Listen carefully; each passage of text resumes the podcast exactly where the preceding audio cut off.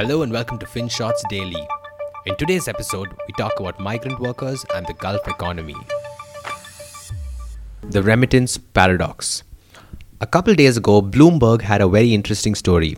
It went something like this Migrant workers from Asia's developing countries have managed to send home record amounts of money in recent months, defying pandemic expectations and propping up home economies at a critical time.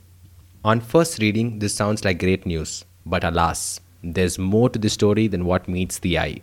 However, before we get to the juicy bits, some context. India has had long ties with countries in the Gulf Cooperation Council, or GCC, that is, Bahrain, Oman, Kuwait, UAE, Qatar, and Saudi Arabia. Close to 10 million Indian citizens live and work here, and they play a pivotal role in the region's economic development. More importantly, they repatriate a bulk of their earnings, meaning they send their savings back home, and these remittances add up. For instance, last year they totaled close to 50 billion US dollars.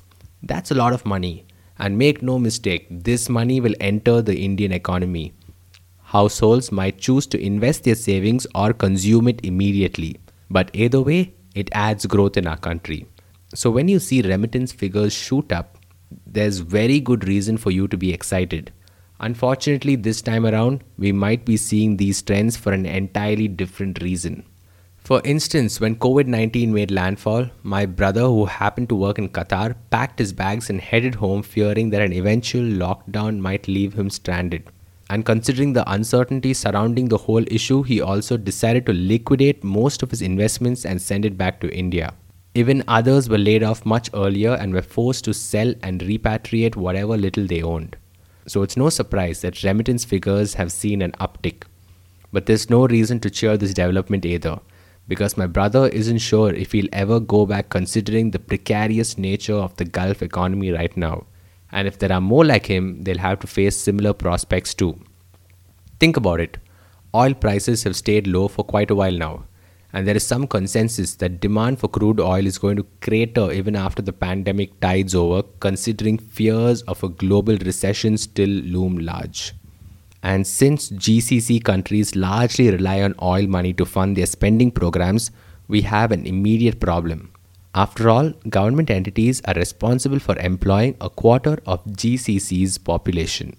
Most of them are blue collar workers working construction and maintenance jobs so when the government has to cut spending, layoffs inevitably follow. More importantly, during times of economic recession, GCC countries flock to protect the local population. As one report from ORF Online noted, following the oil price drop and resultant economic decline in 2015 to 2016, the GCC countries enacted measures to reserve jobs for locals and reduce the number of visas issued to migrants. A study by Gulf Talent on employment trends in 2016 found that following the oil shock, these countries took steps to not only increase the number of citizens in private sector jobs, but also laid off many foreign workers. Emigration from India to the GCC countries have halved between 2015 and 2017. And so, if the expat population can't go back, those remittance figures might never look this good for a long, long while. Thank you for listening to today's episode of FinShots Daily. Until next time.